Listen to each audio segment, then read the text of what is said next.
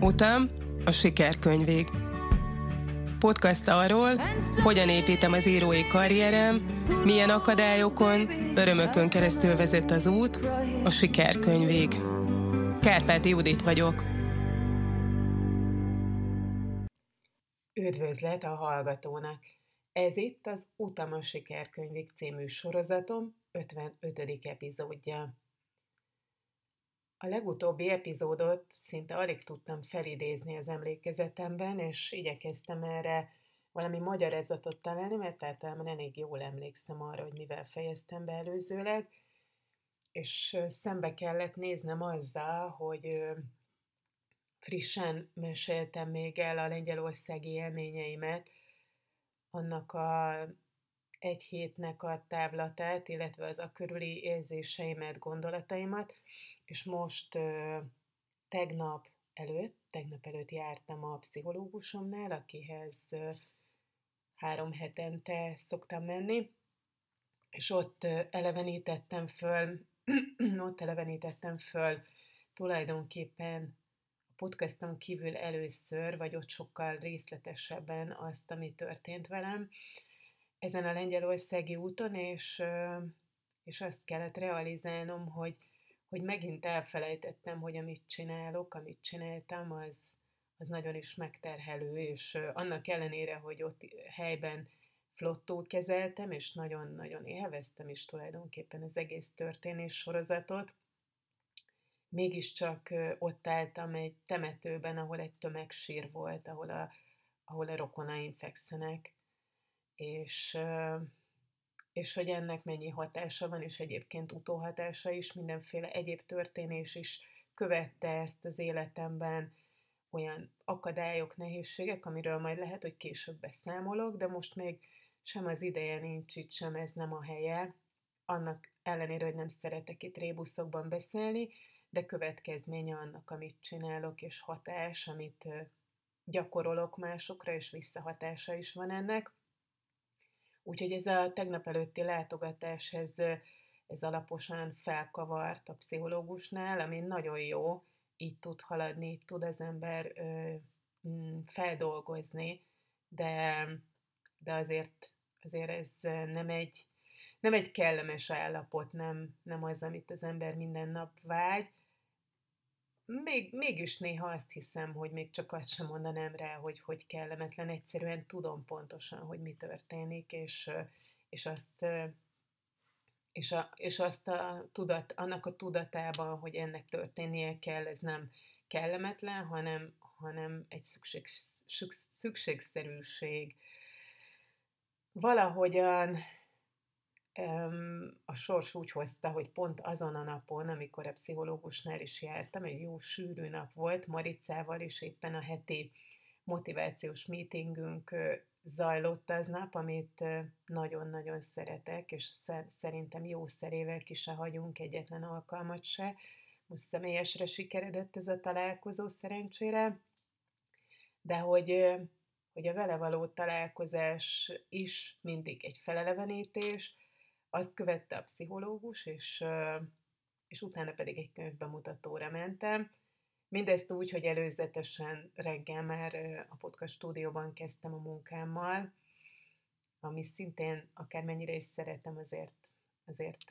nagyon nagy koncentráció és figyelem, úgyhogy egy sűrű nap volt, és ez a könyvbemutató pedig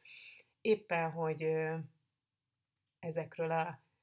dolgokról szólt, ezekről a megrossz, megrázkódtatásokról régóta készültem, mert tudtam, hogy, hogy ezt a könyvet kiadják. Ez a Holokauszt nemzedékei című könyv volt, ami tulajdonképpen egy konferencia előadásainak az összegzése, illetve kiadá, kiadványa, abban ebben a könyvben szedték össze az alcím pedig traumatizált generációk az interpersonális, szociális és kulturális térben. Ez három évvel ezelőtt zajlott ez a, ez a konferencia, és, és a Virágterész Trauma Kutató csoportnak a szervezésében. Önmagában az, hogy kiadták egy nagy dolog, mert még arra is kérdőívet küldtek, hogy, hogy egyáltalán mekkora rá az igény, de szerencsére nagyon sokan voltak a könyvbemutatón, jószerével leülni sem lehetett, mm, és volt, aki, mint például én is két példányt is vásárolt, szóval ez a könyv, ez, ez nagyon-nagyon fontos segítség, ha, ha valaki ezzel küzd, amivel én, vagy ez az életének a része, mert ezek a tanulmányok, ezek első kézből adnak szakmai útmutatást, ami nem jelenti, hogy ki hagyható a terápia, de megérteni sok mindent segít, és ha valaki pedig könyvet ír, és az életének a, a része az, hogy párhuzamosan amellett, hogy feldolgoz, meg is jeleníti ezt, vagy rögzíti ezt, akkor ez egy, ez egy kihagyhatatlan kiadvány. És akkor ez, ez volt itt a kis könyvajánló is, ami minden egyes podcastban tulajdonképpen helyet kap, vagy jószerével mindegyikben. Na most, most ebben a pillanatban realizáltam, hogy a jószerével az harmadszor hangzik el, kivágni nem fogom, de ez itt egy ilyen kis piros jelzőbója, hogy ezt a szót valami mással cseréljen fel, és azt hiszem, a tulajdonképpen is ugyanerre a sorsra fog jutni, mert ezek szóismétlések. No, de ne zökkentsem ki a hallgatót ezzel a saját magamnak szóló kis jegyzettel. A mai podcastomnak volt egy konkrét témája, amit szerettem volna elmesélni, és kronológiában a lengyelországi utamat megelőzte ez, a, ez az eseménysor. Lényegesnek gondolom, és nagyon tanulságosnak. Gyömrőn jártam, ami azért egy helyszíne a könyvemnek, mert a sokat emlegetett déd nagyapám, akinek a családja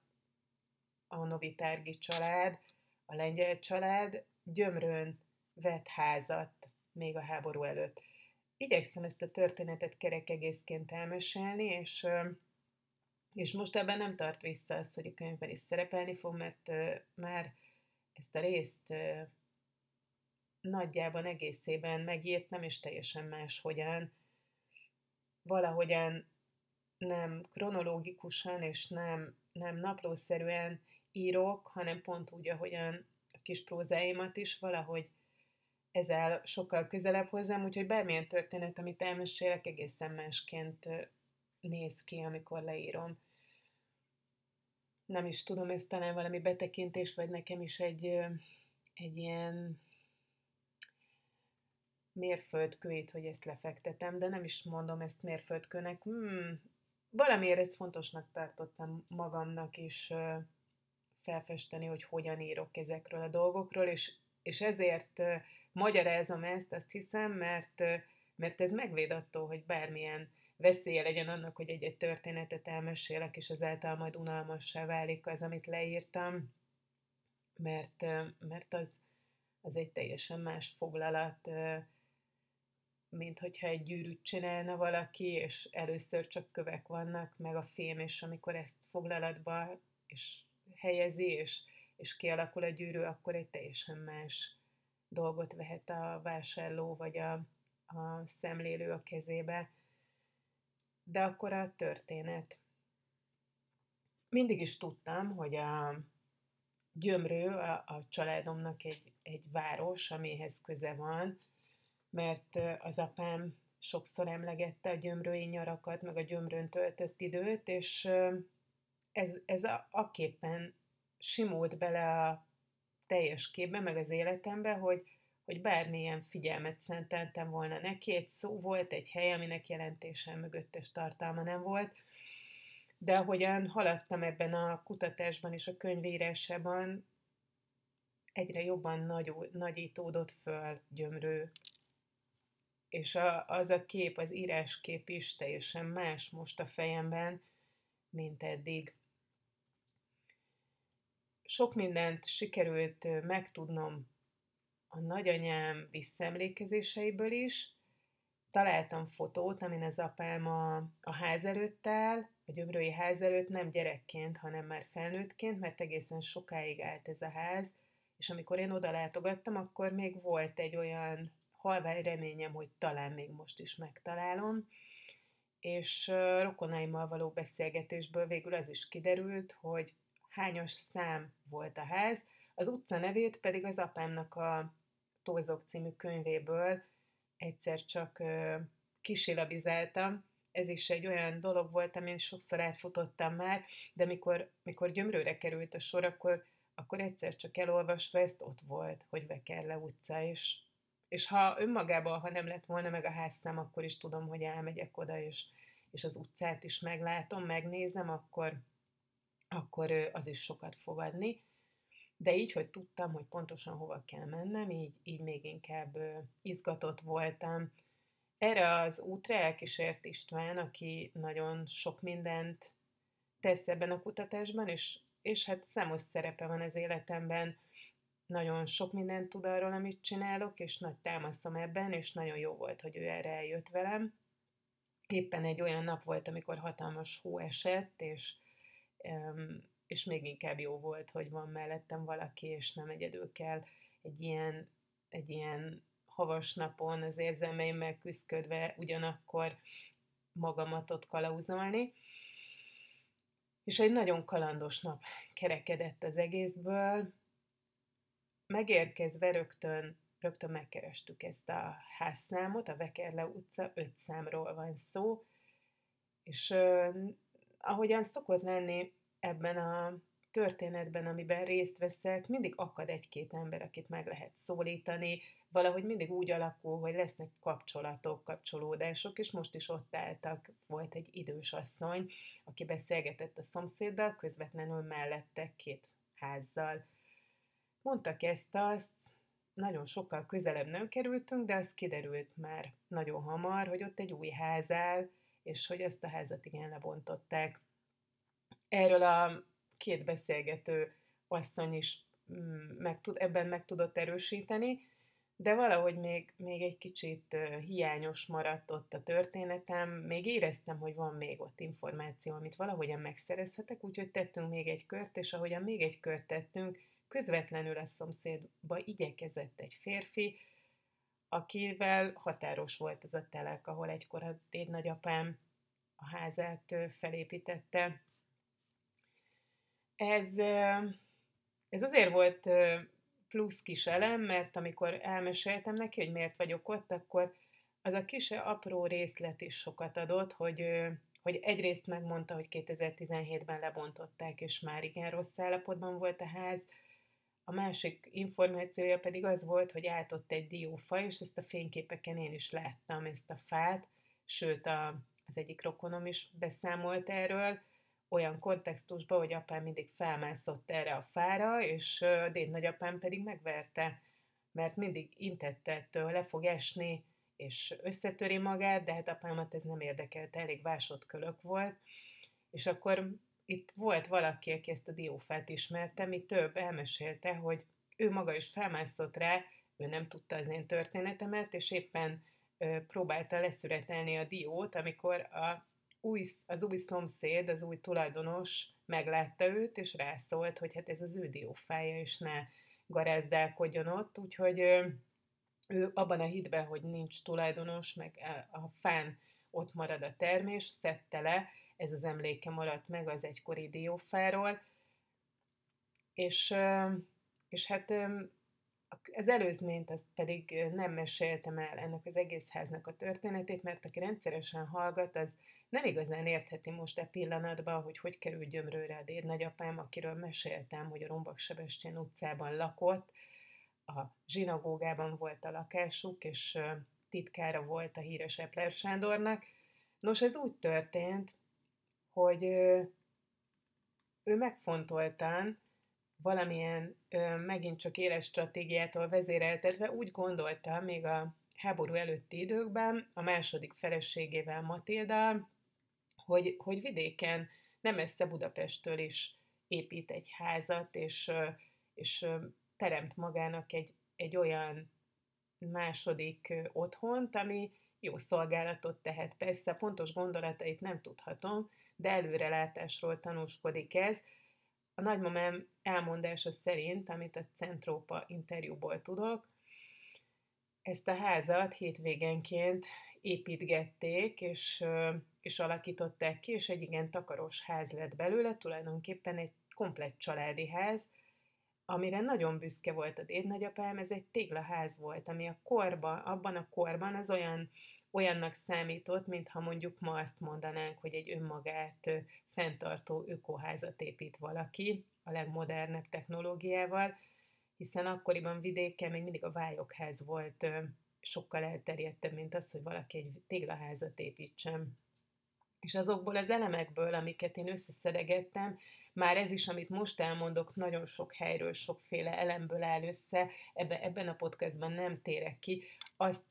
akarom csak érzékeltetni, hogy sok kérdezősködés, beszélgetés, és egyébként spekulálása, a, a részletek összeilleszgetése árán találtam ezeket meg, és lett egy teljes kép,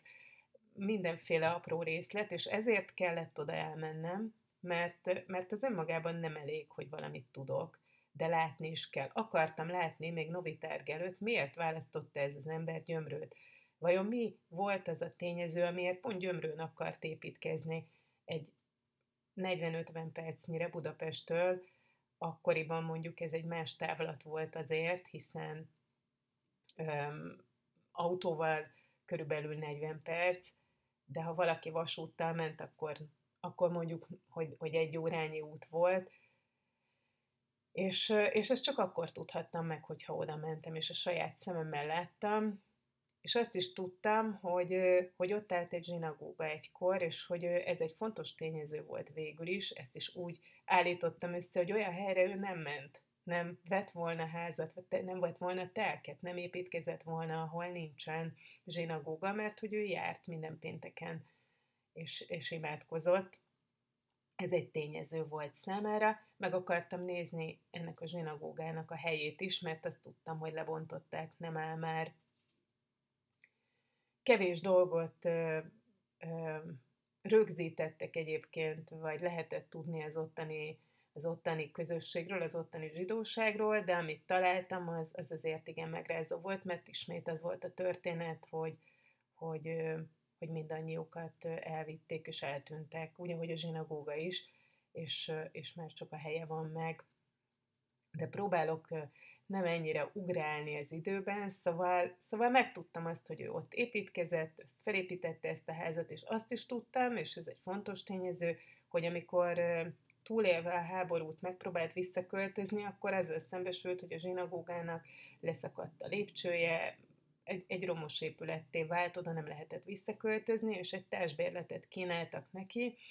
Ahogyan a nagymamám mondja, eh, ahogy a nő elmesélte, akkor a déd nagyapám Grünberg Herman azt mondta, hogy nem, dehogy megyek én társbérletbe, amikor nekem van gyömrőn egy családi házam. És így eh, elköltözött, leköltözött Gyömrőre, és mint szintén megtudtam, azt mondta a családnak, hogy itt soha többé senki nem fog éhezni. Ami nyilván utal arra, hogy mi mentek keresztül korábban, a háborút átélve, túlvé, átvészelve, és um, az is kiderült, megint csak a kis darabkákat összerakva interjúk és beszélgetések során, hogy, és a fényképeket nézegetve, nagyítgatva, a hátteret megpróbálva felidézni, hogy mi lehet az, hogy,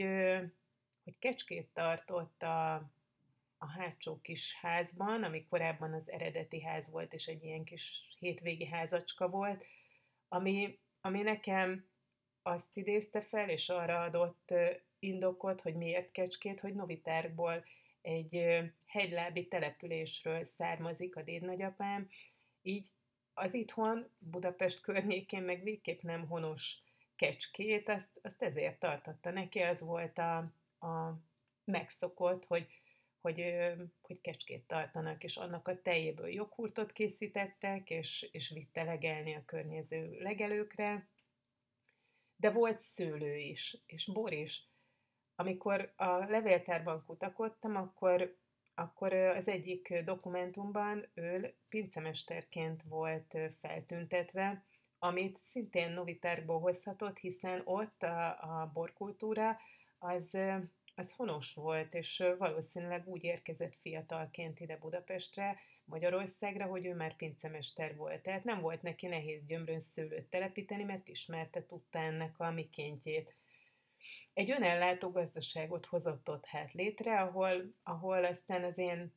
félárva apám nyaranta, meg amikor csak a, a, arra sor kerülhetett, időzött, és ott ő is sok mindent elsajátított. Nem véletlen, és megint csak összekötök dolgokat, hogy később, gyerekkoromban nekünk is lett egy parasztházunk, ahol egészen nagy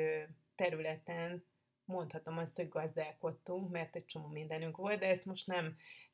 részletezem, de, de nagyon érdekes felidézni azokat a vonalakat, és azokat a motivumokat, amiket hoz valaki, és utána indokot nyernek bizonyos saját életünkben megtörtént események. Szóval ezt a gyömrői házat ő felépítette, és a háború után oda költözött, egészen addig ott élt, míg el nem adta, és Kanadába nem költözött, emigrált az 50-ös évek majdnem végén. Mi volt még, ami gyömrővel kapcsolatban fontosnak tartottam elmondani, és, és a képhez tartozik? Igen, szóval azt hiszem, hogy nagyjából elmondtam, hogy hogyan készült, épült ez a ház, és hogy mi volt a sorsa, hogyan, hogyan költöztek oda, és most térjek vissza a jelenbe, amikor elmentünk Gyömrőre. Szóval megnéztük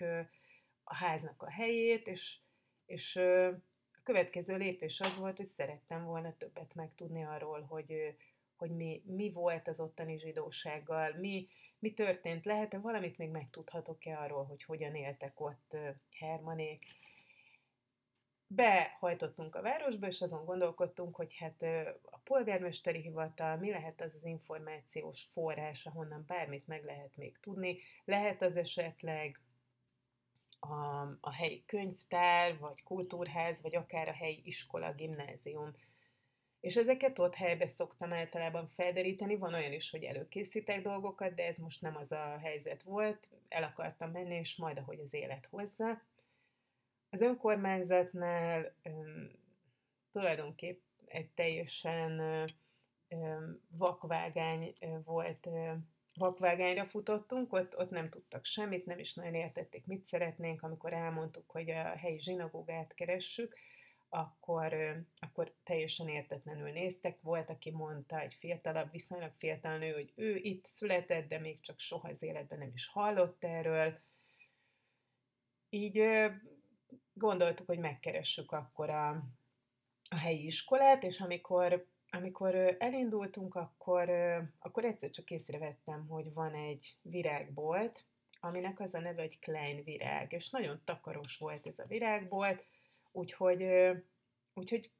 a névből ítélve gondoltam, talán ők is zsidók, hiszen a Klein ez egy zsidó név, ha nem is mindenki zsidó, akit Kleinnek hívnak, de ez egy gyakori zsidó név. Egy csodálatos kis virágboltot kell elképzelni, ami nagyon korszerűen és, és ízlésesen van berendezve. Ahogy beléptünk, egyből egy különös atmoszféra fogadta ott az embert, és mindjárt látni lehetett, hogy ez egy családi vállalkozás, anya és lánya álltak a, a boltba, és tevékenykedtek, és beszélgettek éppen valakivel. Azért is gondoltam, hogy anya és lánya, mert annyira hasonlítottak, és annyira egyértelmű volt, hogy kérdés nem volt, hogy itt, hogy itt ez egy család. És az ösztöneim jól működtek, a legjobb helyre nyitottunk be, bár az nem igazolódott be, hogy ők zsidók volnának, de nagyon nyitott emberekkel találkoztunk, akik azonnal értették, hogy mit szeretnénk, és bár ők se tudták, hogy hol lehet a, az egykori zsinagóga, vagy hol volt, de rögtön mondtak egy, egy nevet, Anándi fogja tudni, a Gellér Nándi. Ő itt a helyi helytör, ő itt a helytörténész, és néztünk egymásra a mosolyogva, mert annyiszor éltem már, éltünk már át ilyen helyzetet, hogy egyszer csak ott volt a kulcs, és most már csak Nándit kellett megtalálni, kaptunk egy telefonszámot, amit kinézett, kisilabizált a, a, a tulajdonos édesanyja a telefonkönyvből. Eljöttünk, megköszöntük, és elindultunk a temetőbe, mert azt tudtuk, hogy merre van, azt sikerült megtalálni, és szerettem volna ott megnézni egy síremléket, ezzel kapcsolatban fogok majd egy Instagram posztot írni, itt most ezt pont nem árulom el, hogy mi volt ezen a síremléken, de nagyon szép megemlékezés, nagyon szép mondat van ott rajta felvésve, és ez az egyetlen emléke annak, hogy itt valaha zsidók éltek. Semmi más nem tanúskodik róla, kivéve ott a temetőben ezek a sírkövek, mert hogy ezt megtaláltam ott a nagy hóban is, a temetőnek egyben, egybe építve a, a, a többi felekezett temetőjével, csak egy kicsit elkülönült részen.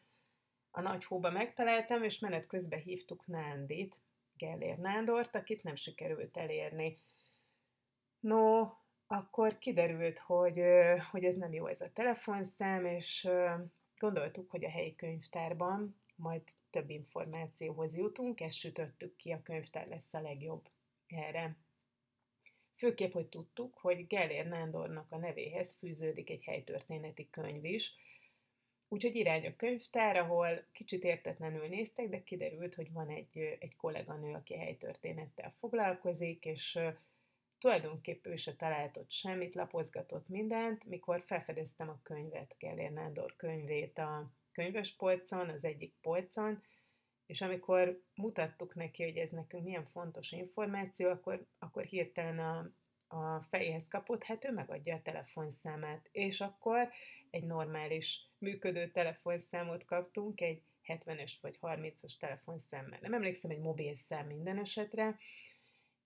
és kifényképeztük a könyvből a nekünk fontos, a nekem fontos információkat, és felhívtuk Gellér Nándort itt innen kezdődnek, vagy itt folytatódnak általában a csodák, mert mindig el lehet jutni ahhoz, aki tud segíteni, aki muníciót tud nyújtani. Mikor felhívtam, akkor jelentkezett is, és, és azt mondta, hogy mennyi időnk van.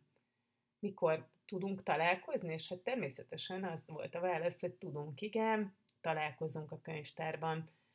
Kisvártatva ott is volt a könyvtárba, leültünk, ahol egyébként nagyon érdekes, vagy én nem is tudom, inkább figyelemre méltó módon éppen egy színházi előadásnak a próbája zajlott, egy olvasó próba, ami, ami egy ilyen különös színezetet, felhangot adott ennek, teljes nyugalomba a könyvtárnak a, a olvasó részében zajlott ez, és meglepően profi és, és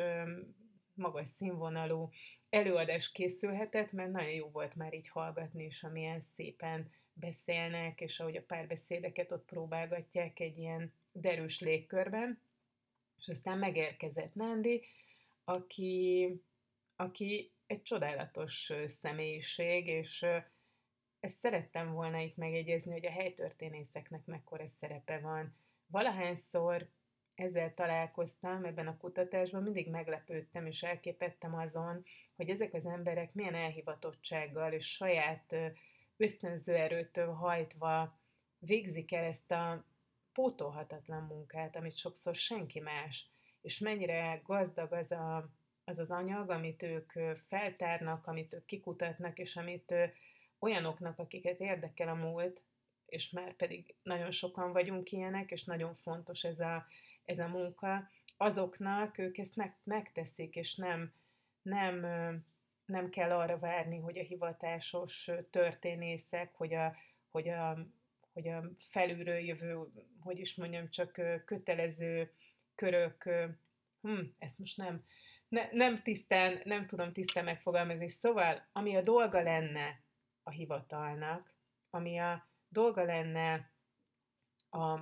a, a, köz, a köznek, a köz érdekében, tehát az államnak volna a feladata, hogy rögzítsen dolgokat, hogy kutatókat foglalkoztasson, feltárja ezeket a dolgokat, a múltat megmutassa, azt ezek a helytörténészek, ezek akkor is elvégzik, ha ilyen, ilyen közmunka, ilyen a között, közt szolgáló munka egyébként nincsen, és ezek az emberek ráadásul sokszor egészen más attitűddel rendelkeznek, mint az, akit ezzel megbíznak, és ez a munkája. Leültünk Nádival beszélgetni, és, és feltárult a múlt, és megmutatta azt, hogy miért választhatta az én nagyapám gyömrőt.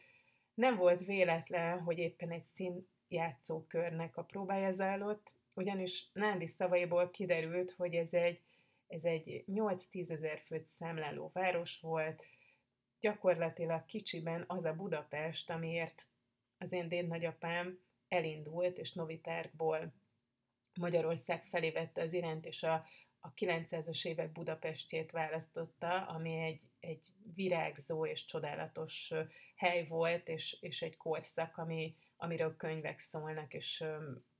gyakorlatilag a virágkor ennek a városnak. Ő választott egy olyan helyet, ahol nyugalomban lehet, de ugyanakkor mégis modellezi azt a pesgő életet, azt a, azt a kozmopolita létet, amit Budapest. Itt dalkörök voltak, itt a kocsmákban színpad volt. Nem pusztán csak a színházban játszottak darabokat, hanem a kocsmában is felléptek ezek a színjátszókörök, ezek a dalkörök, előadásokat adtak elő. Itt a zsidók pont úgy, ahogy nagyon sok helyen másút, asszimilálódva, a többi nemzetiséggel, a többi népcsoporttal együtt éltek, és, és magyarnak vallották ők is magukat. Ha, ha ennyi, um, ennyi, ekkora lélekszáma volt ennek a városnak, akkor kérdés, hogy hányan éltek itt zsidók, a városnak egy nagy százaléka, azt hiszem, most, most nem akarok butaságot mondani, de, de több ezer zsidó élt itt is. Nem, azt hiszem, itt most nem biztos, hogy, hogy jó számot mondtam, de 10%-a a lakosságnak zsidó volt, ami szerintem egy nagyon magas szám, így nem csoda, hogy volt zsinagóga. Egy nagyon szép kis zsinagóga egyébként. És Nandi szavaiból kiderült aztán a tragikus sors is, a tragikus vég, hogyan, hogyan, hogyan szedték össze és vitték el a zsidókat, de körbejártuk a várost, és, és mutatott nagyon megkapó dolgokat is. Például felkapta a fejét arra, hogy vajon miért választhatta Herman ezt a helyet, akkor azt mondta, hogy ő ezt is meg tudja nekünk mutatni, ahol teleklevelet lehetett venni, ahol meg lehetett nézni, hogy melyik telket érdemes megvásárolni, és a vasútnál egy olyan lépcsősort, ahonnan aki megérkezett egyből ezen a lépcsősoron tudott lemenni, és rögtön jobbra ott volt az a hivatal, ahol ezeket a, ezeket a birtokleveleket vagy telekleveleket lehetett megvásárolni, közvetlenül utána vagy mellette a kocsma, ami nem is kocsma volt inkább, hanem kávéház, ahol nagy élet folyt, és egy polgári élet folyt,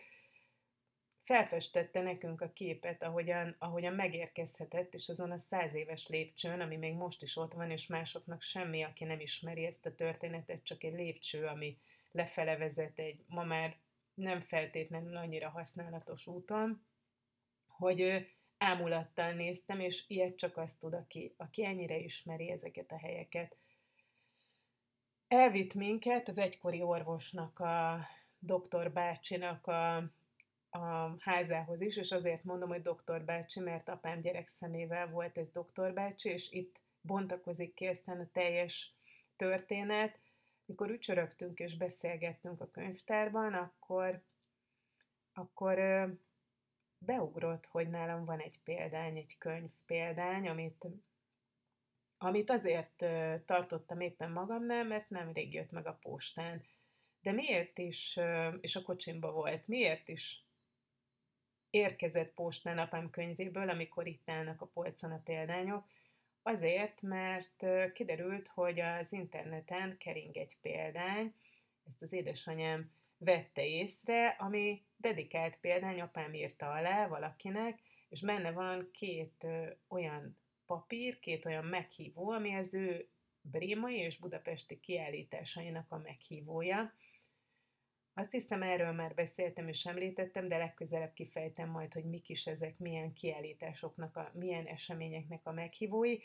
Minden esetre a brémaiból nekem nem volt, és, és minden, ami az apámé, és amiben van valami is, ami nem volt nekem meg addig, az fontos, végképp ha alá is írta. Úgyhogy nem volt kérdés, hogy megvettem, megrendeltem ezt a könyvet, és épp előző nap érkezett meg. És ahogy úgy csörögtünk a könyvtárban, felidéződött bennem, hogy de hát az apám az első négy-öt oldalon olyan írásokat tett közzé, olyan írásokat szerkesztett oda, amik gyömrőről szólnak, a gyömrői emlékeiről, ezek a kis darabkák és töredékek. Mi több, eszembe jutott, hogy az egyik kép, amit ő az MTI-től kért ki, a gyömrői vasútállomásnak az egykori feliratát, gyömrő feliratát ábrázolja, És az egyik történet ezek közül a történetek közül Balog doktorról szólt, a helyi orvosról. Ültünk ott, és eszembe jutott egy pillanat, töredéke alatt beugrott, hogy meg kell kérdeznem, hogy Balog doktor létező személy volt, vagy apám képzeletének a szüleménye csak, vagy a nevére nem emlékezett pontosan. És nézett rám Gellér Nándor, és azt mondta, hogy igen, Balog doktor, hisz a háza is áll, ma ott van a mentőállomás, és nem sokára egy kőavatás lesz a házon, mert olyan jelentős személy volt. És a történet, ami arról szól, hogy apámat hogy vitte el déd nagyapám Balog doktorhoz, amikor megharapta őt a kutya, és itt most nem fogom ezt a kis történetet felolvasni, azt hiszem, hogy lesz majd mód elolvasni ezt a kis epizódot, ezt a kis szemelvényt a könyvből. Szóval, szóval akkor, akkor eszembe jutott az is, hogy, hogy én úgy nőttem föl, hogy emlékszem, hogy apám combján volt egy nagy heg, és azt is tudtam, hogy ez egy kutyaharapás. És most itt ülök, és pontosan lehet tudni, hogy ez a balog doktor, ezt hol lakott, aki ezt a kutyaharapást ellátta, ami nekem csak egy seb volt apám combján, és kiderül, hogy ez egy jelentős személy volt itt, és ezek olyan felismerések, amik csak annak jár, és csak annak jut, aki hajlandó ennek utána menni, aki belefekteti ezt a rengeteg energiát, amit én teszek. Ez, ez afféle jutalom, és akkor beültünk tényleg a kocsiba, ebben a kis körút, ennek a kis körútnak a során egyszer csak ott voltunk Balog doktor házánál, ahol még az ablakok a régiek, a ház a régi, fel van ugyan újítva, és most mentőszolgálat, de, de látni, hogy itt volt, itt élt Balog, Balog doktor, az alsó szinten volt a rendelő, és akkor láttam magam előtt, ahogy, ahogy a dédnagyapám szaladt siet a kisfiúval, akinek vérzik a combja, és, és nagyon megharapta a kutya, ez egy nagy harapás, és mennek Balog doktorhoz, hogy ellássa, és hogy ide jöttek, és, és, és hát ezt csak akkor tudhatja meg az ember, igen, ha oda megy a helyszínre. Ha azt is hiszi, hogy már ott nem talál semmit, lebontották a házat, kiderül, hogy nem így van. Ha már eszembe jutott ez az egész, akkor gyorsan megkértem Istvánt, hogy hozza be a kocsiból ezt a könyvet, mert én ezt a könyvet oda akartam adni Gellér Nándornak, és amikor mondtam neki, hogy ez a szándékom, akkor, akkor csak nézett rám csillogó szemmel, azt hiszem ki fogom rakni az Instagramra a fotót, ahogy, ahogy ott ülünk és beszélgetünk, és lehet látni ennek az embernek az eleven tekintetét, meg az örömét, hogy valakivel erről beszélgethet. Nos, igen, ez egy nagyon-nagyon szép pillanat volt, és azt kérte, hogy írjak pár sort a, a könyvbe, amit boldogan meg is tettem, és Gyömrő város könyvtárának ajánlottam apám könyvét, benne az ő aláírásával. A két meghívott természetesen megtartottam, ez volt a célja, az oka annak, hogy hozzám került ez a könyv, és az volt a célja, oka ennek, hogy megvettem ezt a könyvet, hogy oda kerüljön, ahol, ahol a helye van Gyömrő városának a könyvtárába, ami nekik sokat jelent a helytörténeti gyűjteménybe, hiszen valaki, aki egykor ott élt, akinek onnan vannak emlékei, és aki nem volt rest megírni egy könyvet és saját maga kiadni, az most ott tanúskodik arról az életről valahol, ami ott egyszer zajlott, és, és egy kis szemelvény arról, hogy kik éltek ott, és milyen életet. Hát ennyi volt a gyömrő történet, amit amit még most sem nagyon hiszek, és olyan hirtelen történnek velem a dolgok, hogy mikor a pszichológusnál három hét távlatából igyekeztem ezt a kis szemelvényt is valahogyan belesűríteni a novitárgi megéléseim közé, akkor, akkor tágra nyílt szemmel hallgatott, és mondta, hogy olyan, mintha hónapok óta nem találkoztunk volna, és nem egyszer mondja azt, hogy egy-egy ilyen epizó, egy ilyen etap, ami eltelik, én annyi mindent csinálok, és annyi mindent történik velem, mint egy-egy kliensével, akár egy egész élet alatt. Nem csoda, hogy, hogy a feldolgozás nem mindig egyszerű. Választottam egy írást, és lehet, hogy ez most rendhagyó lesz, hogy nem olvasom föl, de most nézem, hogy már 40 percnél tart ez a mai podcast, és és azon kezdtem el itt most tűnődni, hogy kivételesen nem azt fogom felolvasni, amit én írtam, hanem mégiscsak megosztom ezt a kis pici szemelvény gyömrőről, amit apám írt, legyen akkor ez most egy ilyen rendhagyó esemény, viszont nincs itt a könyv, úgyhogy addig, amíg visszatérek, addig lesz itt egy kis szünet, lehetséges persze, hogy ezt kivágom, ne untassam a hallgatókat, de egyetlen másodperc, még a könyves polchoz lépek, és akkor a hatásszünet után ki is keresem ezt a kis szemelvényt, és megkeresem. Itt is van. Csörgök, zörgök, elnézést a hallgatóktól. Kutyaharapás, 1948. Balog doktor kapcsokkal húzta össze a kutyaharapást követő lukat, amely a bal combomon égtelenkedett.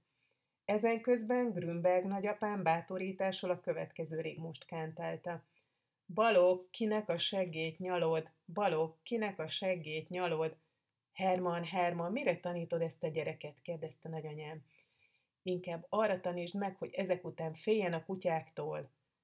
A kutyáktól azóta sem félek. Balog, kinek a seggét nyalod?